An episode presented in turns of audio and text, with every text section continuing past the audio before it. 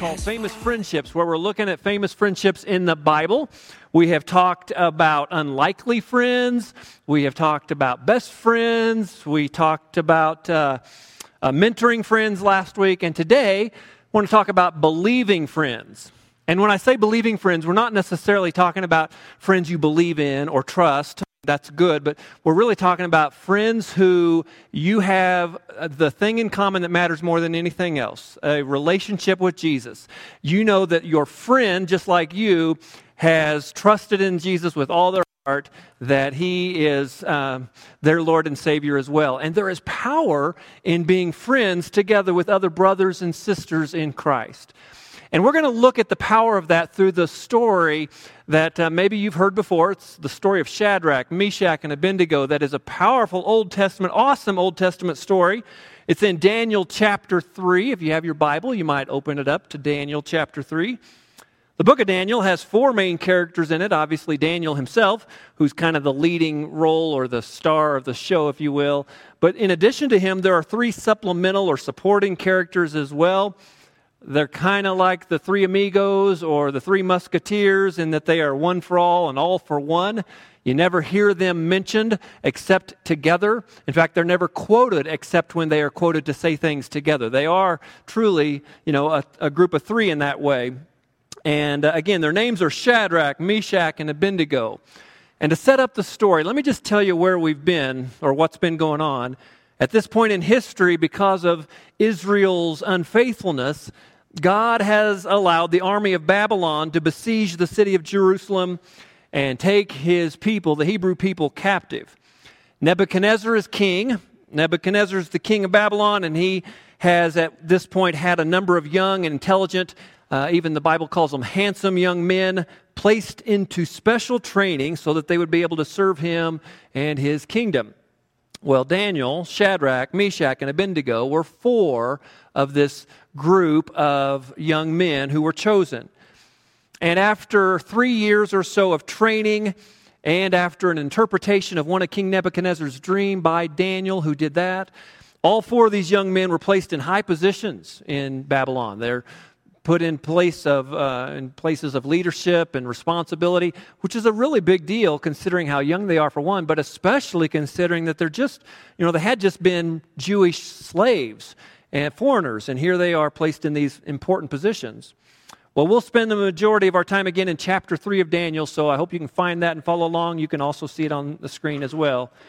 Um, but here's, as we do, we'll notice this that uh, Daniel has never been or is never mentioned in this chapter, which is kind of interesting, and nobody knows exactly why. But the thought among most uh, scholars is that probably Daniel had been sent on a trip or something on behalf of the king and was not in the province during this particular time. All we know is that one way or another, while Daniel apparently was gone, King Nebuchadnezzar had a giant golden image made for some reason, a huge statue. It was nine feet wide and 90 feet tall. It's kind of hard to imagine, but I mean, we're talking a really large thing. In fact, to give you some perspective, let me show you a picture of my wife with a 25 foot tall statue. This is in Pompeii, Italy. And, uh, and I wanted to show this picture because, because it gives you a point of reference. Because a 90 foot statue is three and a half times the size of that statue. So I wanted to help you see it for that practical reason, but also I've just always wanted to use, a, use that picture somehow, some way. So I'll. I will probably get in trouble for that later, but sometimes it's easier to ask for forgiveness than permission. But I just wanted to show you that picture anyway. So, but, uh, but well, the king made a decree at the dedication service for his huge monument. And he basically said to all the political and religious leaders there, he said, Hey, when the music plays, I want everyone, everyone to bow down and worship this statue. Well, when the king was out there, and literally thousands of political and religious leaders and others were all standing around, uh, when the music started, everyone did as they were told. Every single person, we're talking thousands of people, all bowed down in worship of this statue. Everyone except three. Three people. You know, if a group of thousands of people all, all bow down and begin to worship, and they're all on their knees, and three people are left standing, they tend to kind of stand out. They're easily noticed. Well, that's what happened here, and it was again Shadrach, Meshach, and Abednego. Now, you need to understand that the king, King Nebuchadnezzar, ruled with an iron fist. He was a very successful, able general who reigned for 40 plus years, and he never lost a battle. Uh, he always got his way. He was not defied often, at least not successfully by anybody. And so this did not sit well with him, as you might imagine. Let's pick up the story in Daniel chapter 3, verse 8. And again, we'll, we'll continue through the story in the Bible here. But at this time, some astrologers came forward and denounced the Jews. They said to King Nebuchadnezzar, O king, live forever.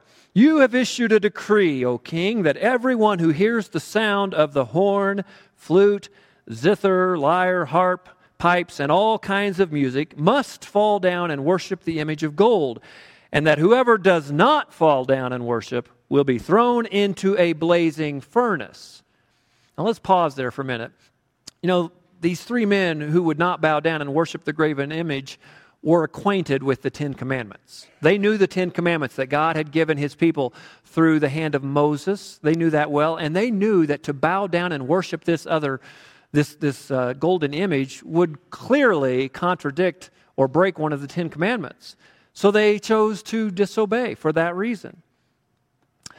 You know, I recently heard about uh, heard a story about a mom who dropped her teenage daughter off at the movies. Um, her daughter just wanted to go and see the movie with uh, some friends. They had picked out this particular movie. Hey, mom, we want to see XYZ movie. And mom said, Yeah, sounds good. So they went to the theater and went in and sat down. And then her friends, there were three or, three or four friends, kind of looked at her and said, Hey, um, actually, let's, let's sneak out of here and go over into that other one because they really wanted to watch a R-rated, much more risque movie that parents probably would not want their kids at. But they said, hey, let's go do that. And the girl turned and said, no, I told mom we were going, going to this movie. I, I think we need to stay in here. And her friends were like, oh, come on. Are you serious? I mean, your mom's never going to know. What, doesn't, what she doesn't know doesn't hurt her. It's no big deal. And um, she said, No, you don't understand. It's not about whether or not I can trick her. The point is, I'm not going to lie to her. And uh, so, so her friends kind of rolled their eyes, looked at each other like, oh, my word. Um, and they just went ahead and got up and left, went to the other movie, and this one girl was left all alone there, sitting there watching the movie by herself.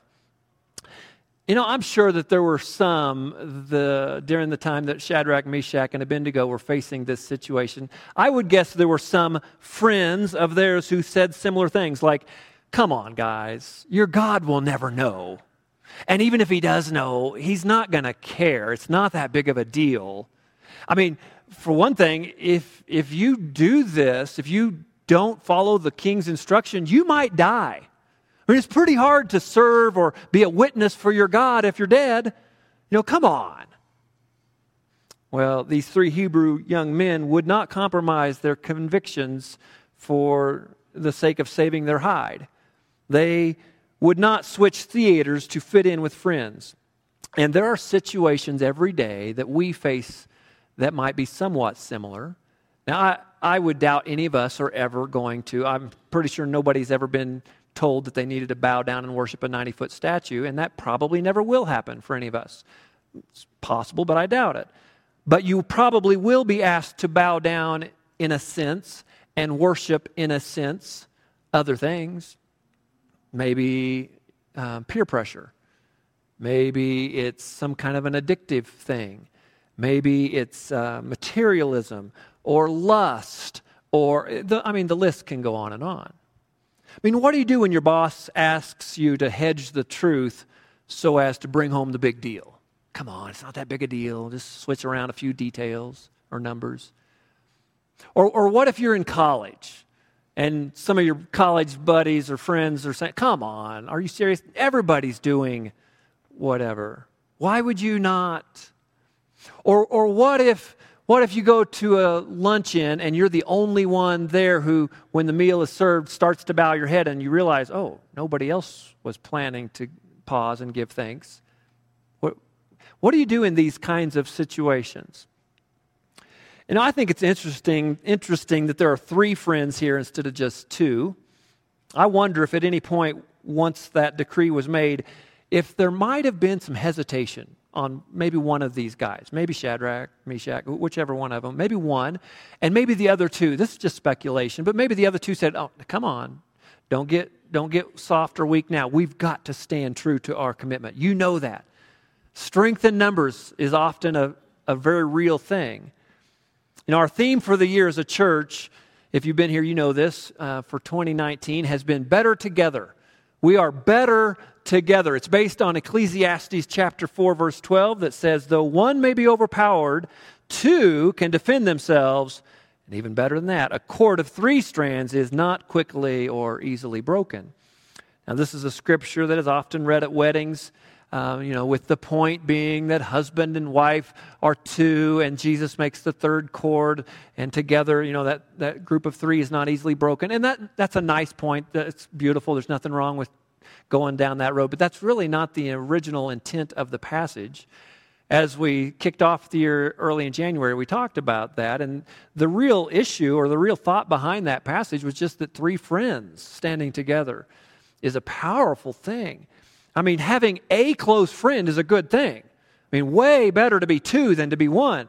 But a cord of three strands turns you into a formidable force. It's a powerful thought.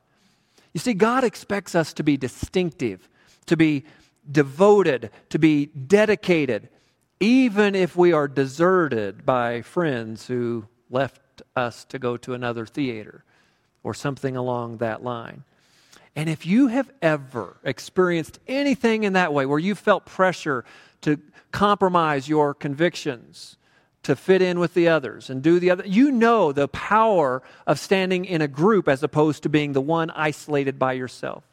The one by himself. It's kind of like if you've watched National Geographic or any of those show, those TVs uh, programs on some of those different channels where they always show the predators chasing down the prey. What do the predators do? They always go after the solo, the individual animal, the one that is separated, that gets uh, you know separated from the herd, because that one's weak. It's vulnerable. There is strength in numbers. We are better together as Christians in so many ways. And that's what I want us to see through this. You know, Christian friendships can develop anywhere in lots of different settings, maybe at work. You know, with a friend who doesn't go to your church, but somebody you can discern loves the Lord, there's power in that relationship that can develop. But they, of course, can also develop at church. Maybe it's through a life group. Maybe it's through um, a, a, a step study in Celebrate Recovery. Maybe it's through the elder led class that meets at 8 a.m. every Sunday, or women's Bible studies, or men's Bible studies that meet during the week, or mission trips, or other groups where you can serve and help other, other people in different ways. But there is power in being part of a smaller group of some kind. And I want to encourage you to really consider that and recognize that and think about that as we look at this story. So, the first lesson from this Old Testament story is simply this. If you're writing it down or filling in the blanks, here you go. Believing friends share common convictions. It's about what we're convicted about and what we're con- committed to. If you're a Christian, you need to find ways to encourage your Christian friends to live their faith as they should. You know, the life group that I'm part of, that Kim and I get to be part of here at church, does just that during the school year.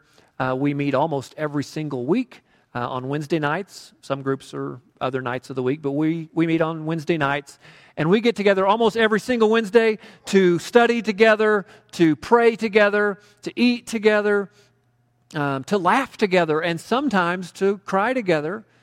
We did some of that, in fact, this last week, as there are some pretty heavy things going on in the lives of several people in our life group. And there is power in being part of a small group like that.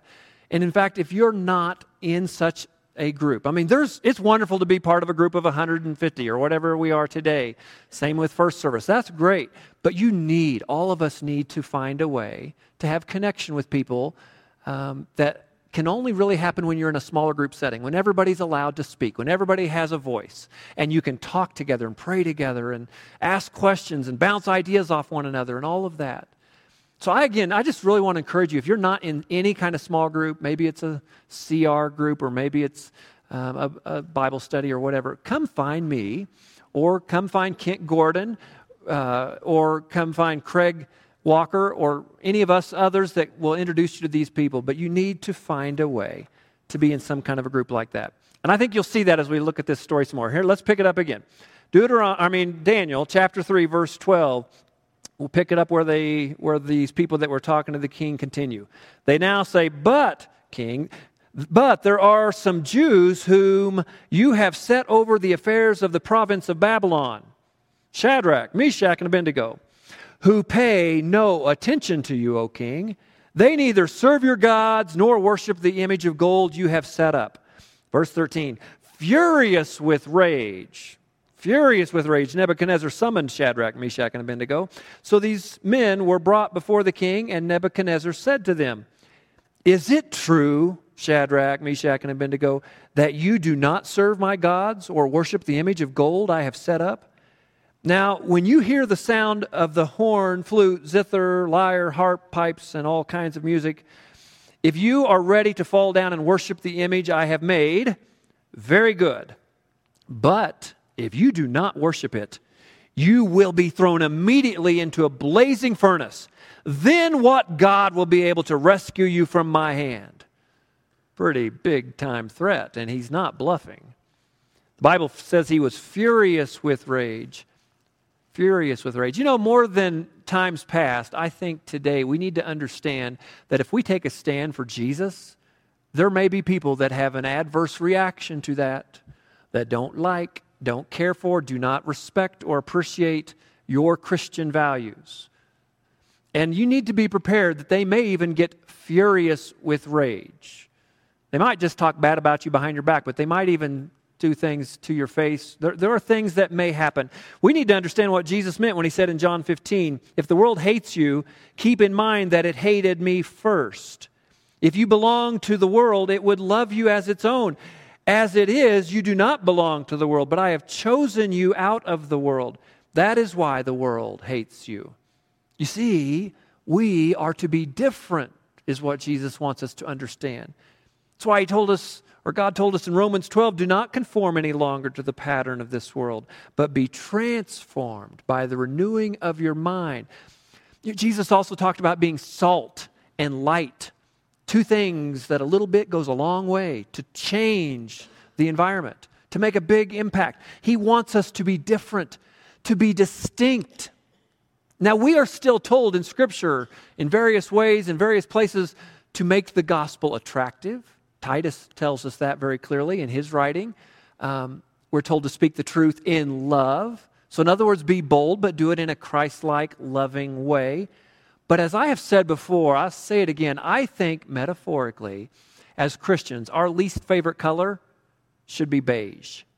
Because God does not call us to blend in, He's not called us to fit into the world, but to be transformed, to be different, to be distinctive, to stand out. And I think we need to understand that. And when we do that, we need to understand, as what happened here to these three young men, Shadrach, Meshach, and Abednego, sometimes the reaction can be pretty negative. Uh, as the king was furious with rage. Well, the second lesson is simply this believing friends stand together in the face of opposition. You need to hang tough, stand together. Billy Graham once said, and I would guess he said this based on experience, he said, Courage is contagious. When a brave man takes a stand, the spines of others are often stiffened. So true. So true. You know, it's easier to take a stand if you have a friend or two beside you. You know, whether it be lifting weights or going to Weight Watchers or, you know, walking across the street to strike up a conversation and share the gospel with somebody you don't know. Or maybe to take a stand at the office where all kinds of, you know, crude things are being joked about and you're feeling you know it's wrong, you know you need to stand up, but it's a lot easier to do any of the above when you have a Christian brother or sister with you, or three in particular. We are better together. Well, listen to verses 16, 17, and 18 This is the crux of the entire book of Daniel, not just of this story, but of the whole book. And by the way, another interesting, unusual fact is that this is the only statement recorded for us in the Bible from Shadrach, Meshach, and Abednego. They are never quoted alone. They're never even mentioned alone. They're only quoted or mentioned in a group because they clearly understood the strength of numbers, of being together, being better together. All right, here it is, verse 16. They replied to the king, O Nebuchadnezzar, we do not need to defend ourselves before you in this matter. If we are thrown into the blazing furnace, the God we serve is able to save us from it, and he will rescue us from your hand, O king. But even if he does not, we want you to know, O king, that we will not serve your gods or worship the image of gold you have set up. These three young Hebrew guys, brothers, buddies, were standing tall together, believing that God would rescue them, but also acknowledging, you know, that what Isaiah had said before is true, which is, you know, that God's ways are higher than ours, his thoughts are higher than ours. And in other words, even if God changes his mind, or, or even if God sees something that we can't see and decides the best thing is for us to go ahead and die, even in that scenario, we will not worship this graven image. We will not break one of the Ten Commandments just because you told us to, King. And they knew this was a dangerous thing. We all need to remember that this life is often tough. John 16, verse 33, Jesus said, In this world you will have trouble. Not you might, he said you will. But, he said, but take heart, I have overcome the world. Friends, you got to understand, I, I don't think any of us should ever sugarcoat things or hold back on truth, and that is, you need to understand that you will we all will attend funerals that we did not want to attend, that break our hearts. We will all deal with heartbreak and sadness, and sickness and pain and frustrating things and even persecution. But we got to remember Jesus' words, and that is to take heart, because he said, I have overcome the world. This world is not our final destination. This world is not really our home. We are just passing through. We, we enjoy this life as, me, as much as we can, but ultimately, this is not what life is really all about. This, at best, what, maybe 80 or 90 years, 95 if, you know, if you get really old. You know, that's just a blink of an eye. This is not our final destination. And there is such hope and perspective when we see the bigger picture like that and trust Jesus. That's why 1 Peter 4:12 says, "Do not be surprised at the painful trials you are suffering as though something strange were happening to you." In other words, listen. Pain may be your middle name while you're on this earth, but that's it. There will be no more of that when we get to heaven. These things will all pass away, and we in heaven will never face any of that, and it will be perfect beyond our understanding of perfection. So hang in there when life gets rough. And remember, that it is easier to face difficult stuff when we do so together, because again, we are better together. In 1934, there was a meeting held in Berlin. Adolf Hitler was not a very well known name at that point, at least not outside of Germany. He had been chancellor for just over a year at that point, and yet he was already strategically taking the nation over through a coordinated um, process of building consensus through intimidation everything was being realigned in terms of kind of a national socialist philosophy, and that included churches as well. So protests began to rise from some of the people of God in Germany, you know, about this interference in the church and its life. So Hitler decided to be proactive, and he called a meeting of, uh, had his men put together a meeting of all the leading pastors and religious leaders around Germany and gathered them to supposedly comfort them, to talk about uh, working together and that kind of thing, although his real plan was to simply intimidate and railroad them into going along with his very ungodly plan for his nation. Well, in that meeting in Berlin, Hitler moved through the crowd, patting pastors on the back, you know, shaking hands, that kind of thing. It's a really fascinating story I read this week all about it. And he was going through the crowd doing all this and making them feel important and that kind of thing, and smiling and reassuring them that their state subsidies would continue, that their tax exempt status was not in danger, and that the Church of Germany had nothing to fear from Nazi, uh, from the Nazi government. He even referred to Scripture. Um, Romans chapter 13 talks about how we are to obey leaders.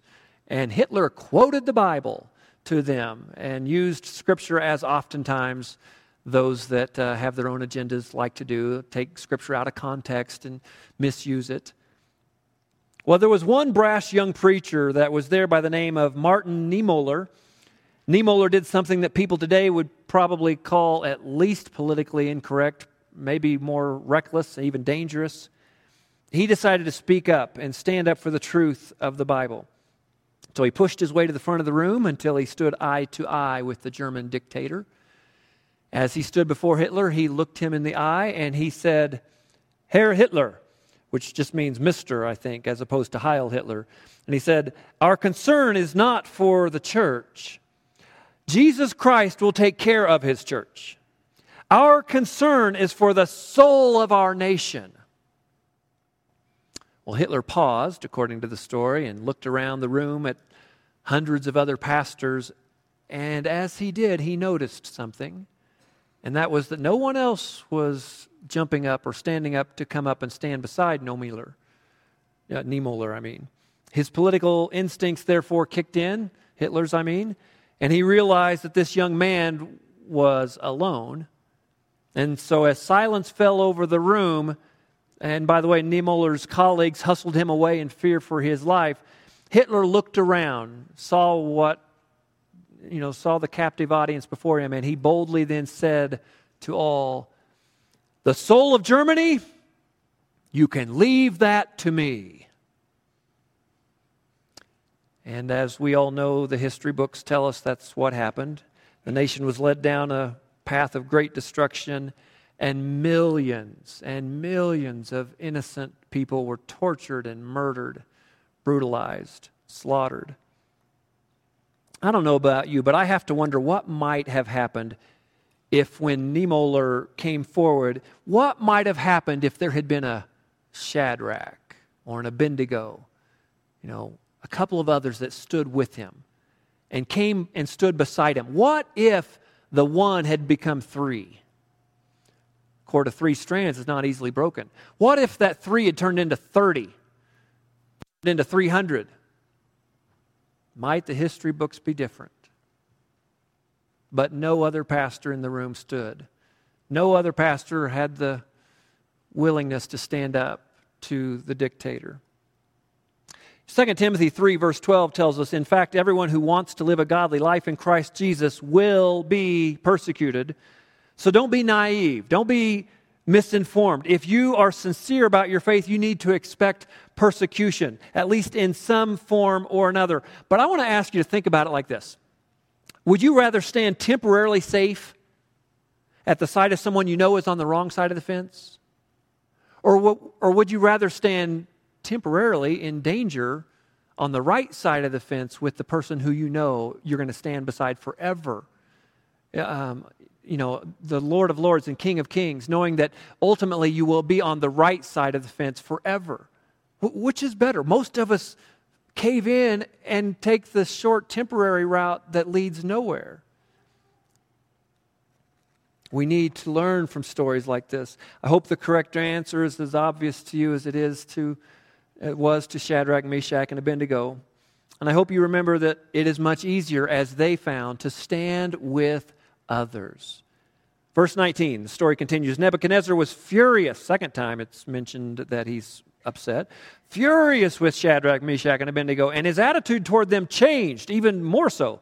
He ordered the furnace heated seven times hotter than usual and commanded some of the strongest soldiers in his army to tie up Shadrach, Meshach, and Abednego and throw them into the blazing furnace.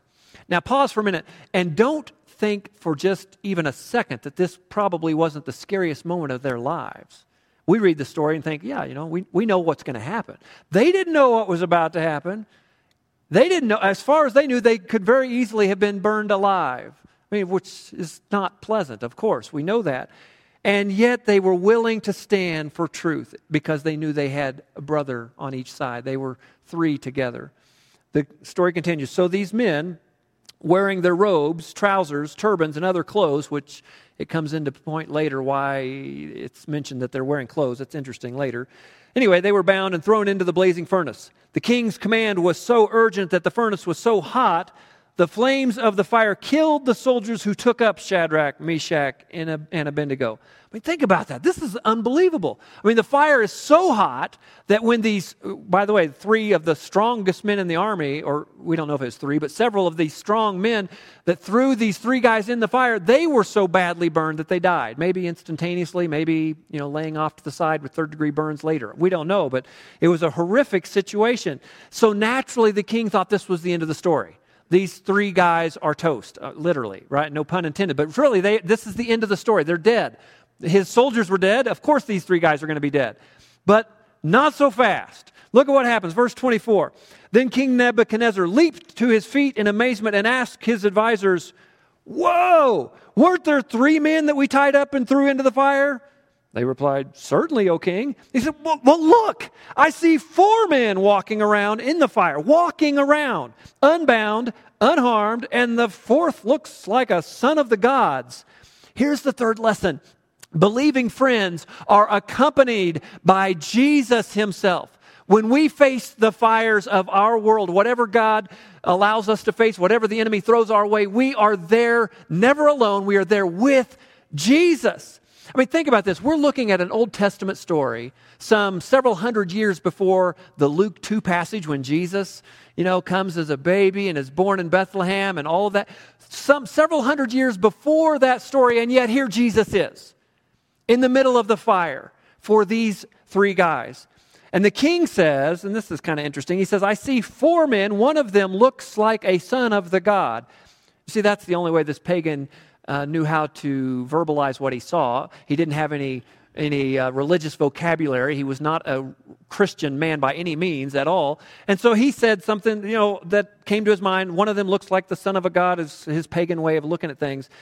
But you know what? Let me ask you, do you remember the pretty famous, maybe you've even memorized passage out of Psalm 23, the 23rd Psalm where we read, "Even though I walk through the valley of the shadow of death, I will fear no evil, for you are what?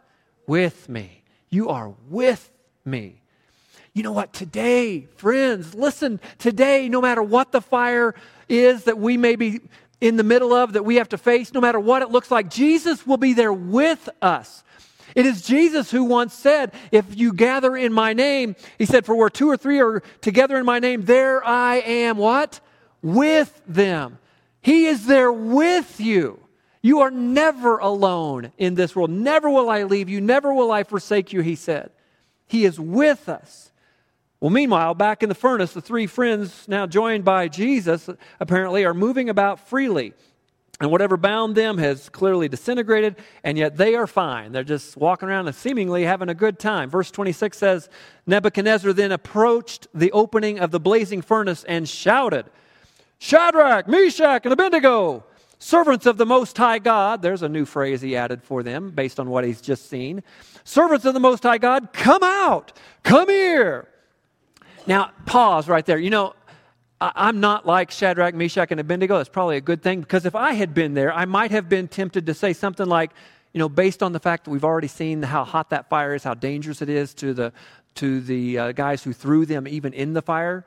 Uh, um, knowing that, I might have been like, "Oh, oh, great King, uh, we cannot hear thou'st voice. Please approach closer. Come closer to the fire, O great king. Or, I don't know, something like that. But um, anyway, they were more godly than I and did not say that. But verse 26 continues So Shadrach, Meshach, and Abednego came out of the fire, and the satraps, prefects, and governors and royal advisers crowded around them. And now notice, they saw that the fire had not harmed their bodies, nor, nor was a hair on their head singed.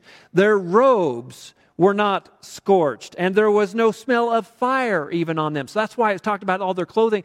Their clothes didn't even burn up, let alone anything else come to them in terms of uh, harm. I mean, th- what an incredible miracle. Not just a children's story. This is an amazing, miraculous story that God wants us to be inspired by, motivated by.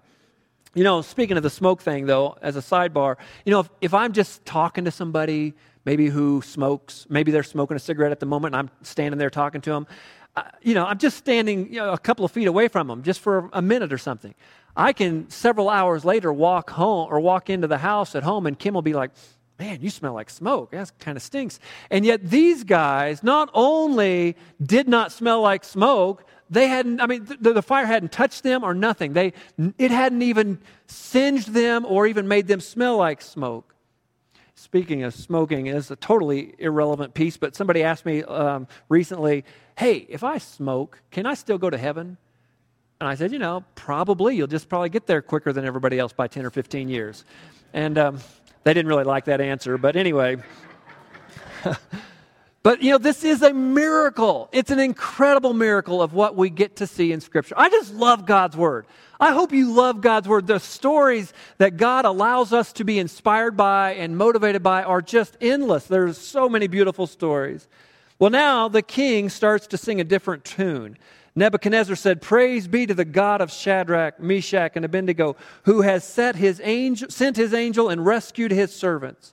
They trusted in him and defied the king's commands and were willing to give up their lives rather than serve or worship any God except their own God, the one true God. Now get ready for this next verse because it gives us a dramatic change in public policy. I mean, the original decree was anybody who doesn't bow down is going to be thrown into the furnace. But now look at what he says in verse 29, he says, Therefore I decree that the people of any nation or language who say anything against the God of Shadrach, Meshach, and Abednego be cut into pieces, and their houses be turned into piles of rubble, for no other God can save in this way. That, that's totally true. No other God can save in this way. But I think an interesting thing to note here is that while Nebuchadnezzar clearly now believes in God, has seen Jesus, believes in him, just because he has seen the Christ doesn't mean he's very Christ like. I mean, the whole, I'm going to cut you into pieces. And, and in fact, it's kind of a funny thing. If you're going to cut somebody into pieces, why would they even care what you do to their house afterwards? I don't know. But he, he goes down that road. But I, I think it's important for us to understand what is happening here. The king has changed his mind because three believing friends have chosen to stand arm in arm in front of evil in front of something ungodly and said, We're going to stand together no matter what the cost. Question to you as we close this morning What might God want to call you to lock arms with a couple of others at least, maybe a bigger group than that even, and stand together in the face of and say, We're going to stand for the Lord. We're going to stand for truth, even if it costs us, even if others mock us, talk bad about us, or worse than that. It doesn't matter. You know, in the mid 80s, about 35 or so years ago, here in Teller County, a group of people who, who did not like what they saw with abortion happening, they decided to make a stand. But rather than just preach sermons at others or shake a bony finger at others, they decided to light a candle rather than just curse the darkness. And they started a ministry called Choices. It is a crisis pregnancy center. And um, for 35 years or so, they have been saving lives, standing for truth in the middle of darkness. Um, how about, not, not this first section, but how about, you know, how about, the, how about the back left section? How about, will all of you stand up for just a minute? Will all of you just in that back section, will you stand up? I don't know the exact number of you, but it looks like maybe there's 30 of you or so. Everybody else, I want you to look at this group of 30 or so people. 31 is the actual number of people that, that choices saved that are alive today that would otherwise be dead just last year in 2018. 31 people. About like that. How about, how about, how about this next section here in the middle? Will you stand? Will you stand? That you you look to be about a group of about 20 on average, since 1985 or 6 when that ministry began, on average, about 20 people every year have been saved. And put it all together, and we're talking over 700 people since the beginning of that ministry have been saved and are alive today because of the convictions and the commitment of a small handful of people who said, We're going to stand together for truth. Isn't that awesome? That's what Choices has done. How about this? Will everybody, will you all stand together as we close? The band is going to lead us in a song and in a moment of worship, I want to encourage you to consider maybe the Lord is laying on your heart the need to stand, to take a stand in some capacity. I don't know what it looks like. Maybe there's a need for some other kind of ministry like that. Maybe it's to take a stand in your neighborhood or in your in your house or at your business or wherever it may be, but in some capacity, maybe God is saying, "I want you to lock arms with a couple of others. A cord of three strands is not easily broken, and stand up for truth." If that's you as we sing, maybe you come forward together grabbing the arm of somebody else and say, let's pray together. Let's, let's let somebody else, maybe a pastor or an elder that's up here, pray with us and lead us to uh, that place of stronger commitment. Maybe that's you. Maybe you have a decision to make. Maybe you've never given your life to the Lord and you say, I don't want to be alone. I want to walk with the Lord. I want to do life with Jesus. And then other Christians as well, but starting out with a commitment to Jesus. If that's you, would you come as we sing? But let's, one way or the other, let's worship Almighty God with all we've got, as Shadrach, Meshach, and Abednego did, singing all, with all we've got in honor of Almighty God. Let's worship Him together.